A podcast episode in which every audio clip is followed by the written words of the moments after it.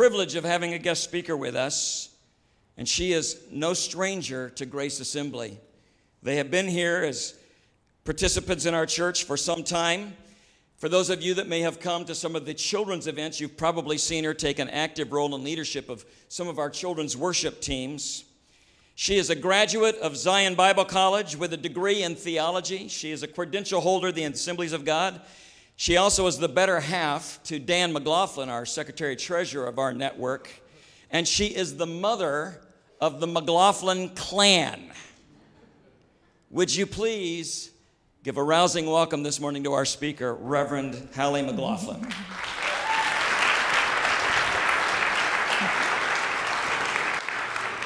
Thank you. Thank you, Pastor Doug, and thank you for that welcome. It's my privilege to be here with you today.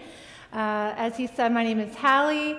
My husband Dan and our kids, we've been coming to this church for about five years.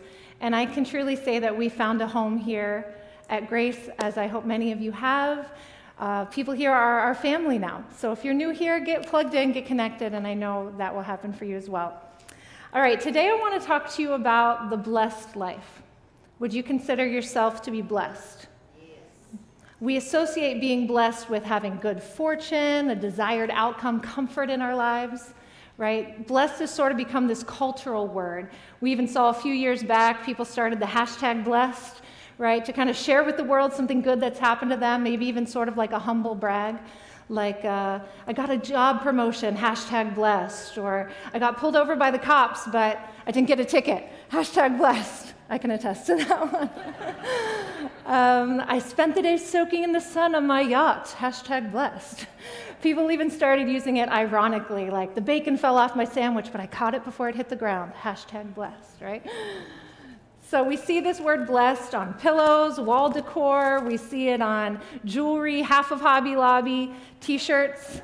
I'm wearing my Blessed Mama shirt today in honor of Mother's Day. Happy Mother's Day to all you moms out there. I hope you feel honored and loved, maybe get some time off, maybe get to not cook your own meal. Uh, my kids have found the way to my heart clean the house, right? So my husband got them all cleaning and they clean the whole house. It's nice and clean today. So if you want to come visit, today would be a good day to come do that. Um, so we use this word blessed in so often in so many different ways. What does it actually mean? I mean, if I don't have as much as somebody else, am I not as blessed? If somebody else's life is easier than mine, if they have more money, a bigger house, more put together, better looking, are they just experiencing God's blessings in a greater way than I am? Am I just doing something wrong? If I've been blessed with children while other people are struggling to conceive or have lost a child, am I more blessed than them? Or if I've never experienced uh, major health issues while other people are. Am I more blessed than they are? If we look in the Bible at the word blessed, we see that in the New Testament, it's not connected to material prosperity. Actually, there's 112 references to the word blessed in the New Testament, and none of them are talking about material things. In fact, they're mostly connected with spiritual benefits, poverty, and even trials. Luke 11, 28 says, Blessed rather are those who hear the word of God and obey it. James 1, 12 says, Blessed is the one who perseveres under trial. And then, of course, in Matthew 5, the Beatitudes, Blessed are the poor in spirit. Blessed are those who mourn. Blessed are those who are persecuted for righteousness. So, blessings aren't necessarily connected with material benefits. It can't be something that can be taken away. We see Job in the Old Testament, he had many blessings, right? Health, wealth, children, and all of it was taken away. Uh, growing up, uh, we didn't have a lot of money. We lived in the inner city and there was a lot of crime. It wasn't unusual to see drug deals going down and shootings. I mean, a car bomb exploded in front of our house. I could tell you a lot, a lot of stories. But uh, my parents sacrificed a lot so that we could go to Christian schools and so that we could do all the activities that we wanted to do. And um, they would pray something over our family that the older I get, the more profound I think it is. They prayed that where God would want to bless us financially, would He instead bless us spiritually? I'm really grateful that I grew up in that house where they understood that blessings weren't material things. And we did see God's hand on our family. I could tell you so many stories of miracles, of things that God did. Food would show up on our doorstep, our washer and dryer would be healed. I remember I needed a red sweater for choir. My mom said to pray. A few days later, there's a bag on the doorstep with a red sweater in my size. And I wasn't even surprised. God did this stuff all the time, right? I remember God healed our car once. So I called my dad. I said, Dad, you remember when God healed our car? And he said, What time? Which one? So apparently, God healed our car more than once. But the one I remember, we loaded down our station wagon, right? Two X cargos on the top, bike rack with like five bikes. And we were going on vacation and we were driving over the hills of West Virginia.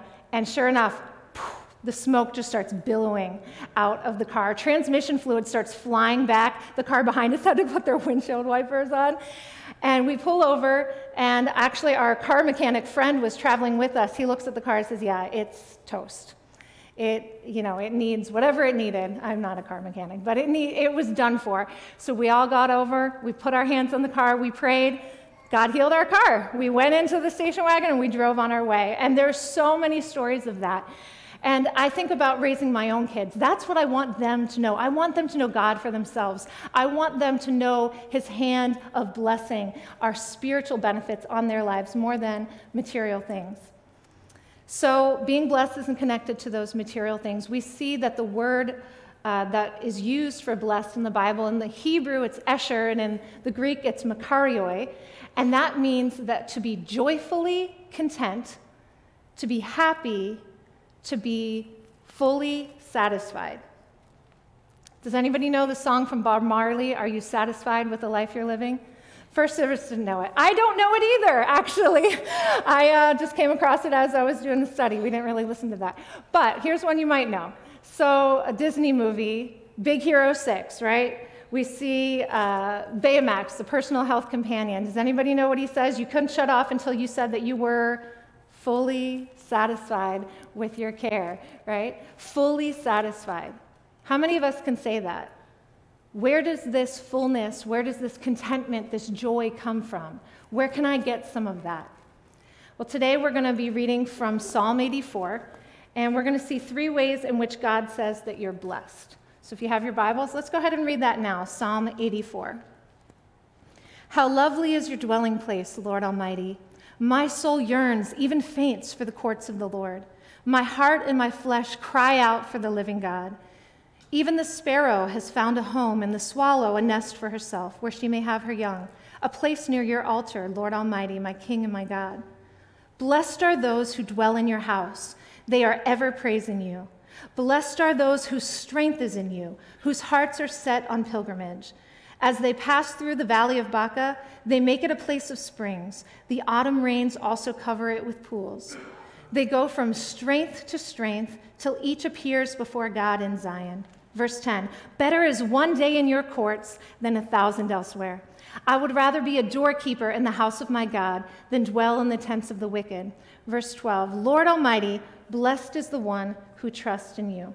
Let's pray. God, we thank you for your word. We thank you that your word is alive and active and that it has something to speak to us today.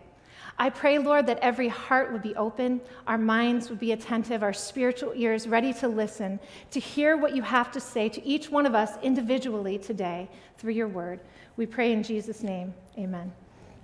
All right, let me give you a brief context of this psalm. It's actually a psalm of pilgrimage. It was written as a song for the Jews to sing as they journeyed and made their way to the temple to worship. They could only do that a few times a year, maybe three at the most. And it was written by the sons of Korah. They were a Levitical group of men who worked in the tabernacle and the temple. King David appointed them to be a choir, and so they would write songs and they would also be doorkeepers, as we heard in that verse. All right, so let's look at this three ways that God says you'll be blessed or fully satisfied. Number one, we're blessed when we dwell in his house. The psalmist here is envious of those who get to dwell or live in the presence of God. That would be the priests. Those were the ones who got to actually enter into his presence. They actually made their dwelling there in the temple as opposed to just being able to come to the temple occasionally. The psalmist was even jealous of the birds who got to make their home near the altar of the Lord. See, the temple officials wouldn't tear down the nest, they wouldn't kill the birds because they figured it was God's house. He could do what he wanted with them. And so the birds got to free flyly, fly freely. There we go. they got to free, they got to fly. I'm not going to say that anymore. They got to build their nest right near the altar of the Lord. We know what happens at altars, right? Animals of all kinds are killed there, but not the birds. They got to live in the safety and the protection of God in His presence. And I love that for us. When we're in God's presence, we can be worry free too in the face of danger. We can fly and be worry free. So, we're blessed or fully satisfied if we dwell in God's house. What does that mean to dwell in God's house? Well, in the Old Testament before Jesus came, the tabernacle and the temple is where God's presence was. But now the Bible says that we are God's temple. 1 Corinthians 3:16 says, "Don't you know that you yourselves are God's temple and that God's spirit lives in you?"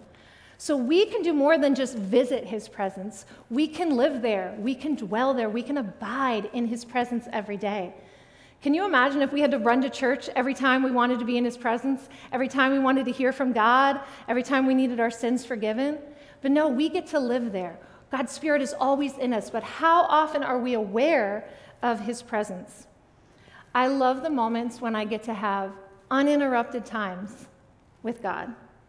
I know, uninterrupted times, right? As a mom, anybody can attest to that. Maybe it's a little rare. You know, it's hard to find those times.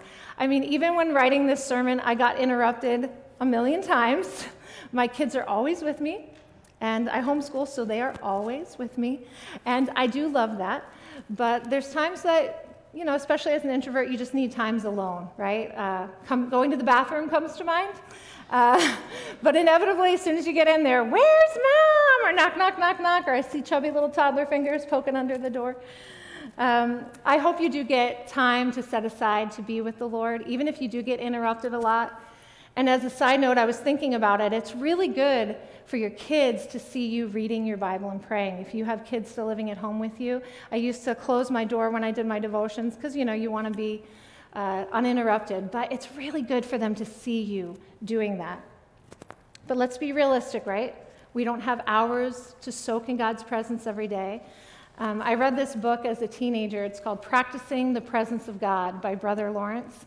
It's uh, about a 17th century monk who decided that the presence of God should not be just reserved for church services or prayer times, but rather that it should be invited into all the areas of our life. He worked as a cook and then cleaned the dishes at a monastery. wasn't very, you know, wasn't a very glamorous job. It wasn't a very spiritual job.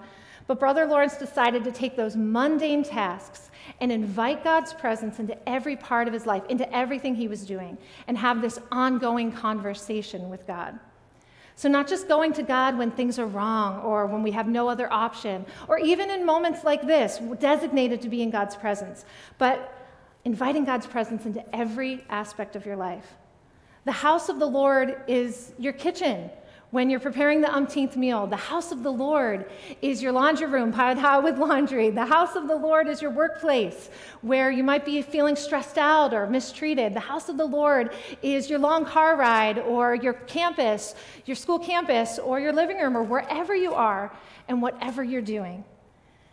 I like that hymn Take my moments and my days, let them flow in ceaseless praise. I don't know about you, but I need God moment to moment. Every time I'm breaking up yet another fight with my kids, or every time I'm feeling stressed out at how messy the house is, or, you know, when just whenever I'm annoyed at how little I've accomplished in the day. What about you? What are your moments where you need to invite God's presence into? Christ lives in you and you are in him. We're inseparable. He's our life source. John 15, 4 says, Abide in me as I also abide in you. As we dwell with God and invite him into every area of our lives, we start to become made like him. We don't have to clean ourselves up before we come to God. He does that for us. Just come to him, he'll clean you up. Our two year old Nam, he loves to eat. He doesn't really know how to eat, meaning like he just shoves everything in his mouth. It's kind of funny to watch, but also kind of scary because he just shoves it all in his mouth. And um, he gets so messy. I bet you didn't know what damage one M&M could do in the hand of a toddler. I mean, it gets everywhere. And he's at the point now where if he has a dirty diaper, he'll run and get a clean diaper and wipes and he'll run to us. He, he wants to show us. He knows where to go to get cleaned up, right? It's like us. We need to run to the Lord. He'll clean us up. Unlike our four year old Miss Independence, truly, she makes just as many messes, right? Paint, a whole box of cereal, or glitter. That's like forbidden in our house, a forbidden word now, glitter. But uh, she makes those messes and she tries to clean them up herself. She presents herself, I cleaned it up, and the evidence of the mess is all around her, obviously. And we can be like that too. She, we act like we have it all together. And how many times do we present ourselves in that way? I like to call it the perception of perfection. I want to carefully craft how other people see me. Uh, I have this perpetual pile of laundry in my house. We do a lot of laundry, like four loads a day. It's a lot. And it just sits there taunting me, right? When am I going to get the necessary energy or motivation to clean it up? And um, usually, when people come over, we tidy up the whole house. And if we don't have time to do the laundry, we take it all upstairs and shove it in a room and close the door.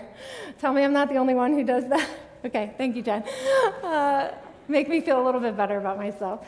But now I'm just kind of at the place. I might still do that. But most of the time, if you come over, the laundry pile will be sitting there, okay? That's our life.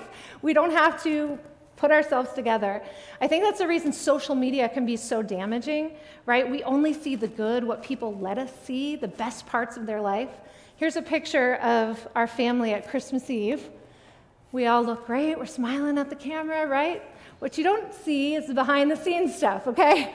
During the service, shoving the food into the toddler's mouth to keep them quiet, cleaning up their sticky hands from the candy canes, uh, yelling at the kids to stop crawling under and over the pews as soon as the service let out. Okay, let's all get on stage. Let's take a picture. Where's Amos and Audrey? Okay, they're on the other side of the sanctuary talking with their friends.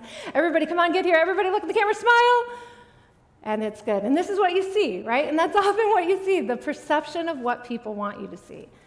But I want to tell you something God doesn't need you to do anything, He doesn't need you to be anything. He already chose you. He knows exactly who you are. He knows exactly who I am, all of the parts, and He still chooses to love you, to love me. He just wants you to come and be with Him, be in His presence. He wants you to be invited, He wants to be invited into every aspect of your life. He wants you to dwell, to live in His presence, not just once a week, not just once a day, not just an occasional crying out to Him. So we're blessed or fully satisfied if we dwell in His house. Secondly, we're blessed when our strength is in God. Verse 5 says, Blessed are those whose strength is in you, who have set their hearts on pilgrimage.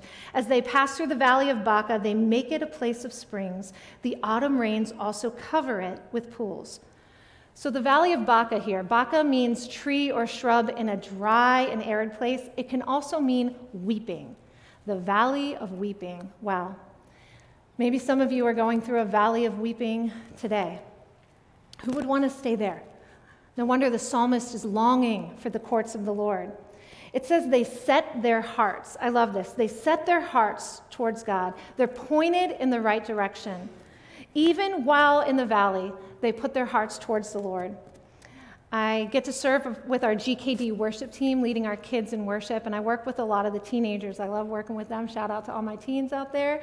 Um, I call them to a standard of leadership, right? It's a privilege to lead people in worship, but I say to them, you don't have to be perfect, right? We're all on different places of this journey. What's important is that your heart is turned towards God right? You could be sprinting, you could be walking, you might be crawling, but are you crawling towards the Lord? You could be on a mountaintop or a valley, but set your heart towards the Lord. Notice it says, as they pass through the valley. That means they won't always be there. You won't always be there. I know it's easier said than believed when you're actually living in that valley. We remember what it's like, what our life used to be like. We long for when we're going to be out of this valley and in God's presence. But right now, right now, we're in the valley. We won't always be there, but it's important not to try to escape the season that God has you in. He wants to use that time in the valley. He wants to bless you and make you fully content in Him. I don't know about you, but God's had to deal with me over the sin of escapism. I don't like this place I'm in right now. I'm depressed. I'm overtired. I'm overworked. And I just want to escape from it for a little while. Instead of running to God for our strength, we cover up all these emotions. We can do that in a lot of unhealthy ways, right? Drugs, alcohol, pornography, all these things. But for me, it was more like just shutting myself away from my kids and going on my phone, watching shows, or scrolling social media. When we're in those valleys, when we're in those dark places, it's really important we don't try to escape them or we try to strive to fix them ourselves. We can't. God wants to make Him our strength. He wants to give us a life that we don't have to escape from, a life that's fully satisfied in Him alone, no matter what we're going through. I said the word blessed is often associated with pain. Pain is a lot of times used to bring about the life that God wants in us. Pain and trials can bring us to our knees crying out to God. Pain can transform us and bring us to a place of rest in God alone. It can help us to long for God's presence, like the psalmist was longing for God's house. Yes, it's painful. I can't wait for the season to be over. I can't wait for it to be done. But we can actually get to the place where we can have joy and contentment even in the valley of weeping. James 1 2 to 3 says, Consider it pure joy whenever you face trials of many kinds, because you know that the testing of your faith develops perseverance. God is doing something in us. He is always at work. He uses whatever comes our way, even the bad, to transform us and make us into his image. He cares more about our spiritual development than he cares about our comfort. I know that's a hard truth, but sometimes we get too comfortable and we don't need God when we get too comfortable. But pain can help us to cry out to God. And when we let God be our strength, the very things that we're complaining about, the very things that are bringing us to our knees, are the things that are used to shape us more and more into His image. It's easy to let the Valley of Baca become this place of bitterness, this place of anger and self pity. Why, God? Why is everything so hard? Why do I have to go through this? But God says He wants to make the valley a place of springs. Verse 6. Notice it says, they make it a place of springs, or in some version, they make a well. Does that mean we do it ourselves? No. But we have a choice to make when we're in that valley. Are we just going to sit down and mope, or are we going to start to dig? Are we going to start to dig a well? As we dig deeper into who God is, we dig deeper into His presence, we dig deeper into His words, then God will fill those wells with rain from above. He will fill our hearts. To the degree that our hearts pursue God in those valley moments, is the degree to which God will fill you and strengthen you. That's important. I know those moments are the probably the last moments. I know that I felt that. The last moments you want to just push in and go deeper to God, but those are the very moments that's what you need. And not just a little ditch, dig down deep, dig a well and God will fill that up. He will make the very spot we were weeping a personal oasis for us right there in the desert. Verse 7 says they go from strength to strength. We can find new levels of strength for the journey, kind of like a rest stop. There's nothing like when you're driving on a long highway in the middle of nowhere, maybe somebody has to go to the bathroom, and you see a rest stop, right? And you get out and you can stretch your legs and get the refreshment you need, maybe take a quick cat nap, and you get the necessary strength for the next leg of the journey. I sometimes like to take my kids to visit my parents in Pittsburgh. And so we'll take a couple different pit stops on the way. First, we stop in Buffalo and we visit Dan's parents, and then we drive two more hours to Erie. Do you know what's in Erie? Chick fil A. I know, we're spoiled now. We have like two Chick fil A's near us, but it hasn't always been that way. And when I'm driving on 90 and I'm just getting tired, I see the exit for the Lord's chicken, right? That's what people call it. And we can just get out. My kids can run around in the play place. I don't even care about germs. And I get to be greeted by somebody who says it's their pleasure to serve me. I get the necessary strength for that last two hours to make it to Pittsburgh. It says they go from strength to strength. In the American Standard Version says, till every one of them appears before the Lord. Every one. That means you. I don't know what you're going through. I can't even imagine what some of you have been through, what some of you are going through right now. But this I know God has not forsaken you, God has not forgotten about you in the valley. Set your heart towards Him. Put yourself in the right direction. Keep moving forward. Dig those wells, and God will bless you. When you don't try to make the, the things fixed yourself, when you don't try to strive, when you don't try to escape your valleys, He will bless you, make you uh, content and even joyful as you make God your strength. So we're blessed when we dwell in God's house. We're blessed when we make God our strength. And finally, we're blessed or fully satisfied if we trust in the Lord. Verse 10 says, Better is one day in your courts than a thousand elsewhere. I would rather be a doorkeeper in the house of my God than dwell in the tents of the wicked. What is a doorkeeper? Well, they were from the tribe of Levi, but they didn't get to be the priests. They didn't get to be the ones who went into the, God's presence. They had to be on the outside at the gates. Their job was to open the gates in the morning, close them at night. They had to guard the storehouses, the temple treasures, and they had to guard to make sure that no unclean or foreign person could enter. They had a hard job. Doorkeepers stood as a reminder of just how precious, just how special God's presence actually was. If we look back to the beginning, the Garden of Eden, right? We see that Adam and Eve had free access to God. They walked with God, they talked with God. But when sin entered the picture, that's when the guard, the angel, had to stand there. Even in the Old Testament, we see that God called people to himself, but only so close. We see Moses with the burning bush, or Mount Sinai, or the Ark of the Covenant. The tabernacle and the temple, therefore, were these miracles of God's physical presence with them. But even those were heavily regulated. There were rules of who could go where and how you had to approach. So these doorkeepers, they had a hard job. They had to uh, stand for hours at a time. It was probably boring at times.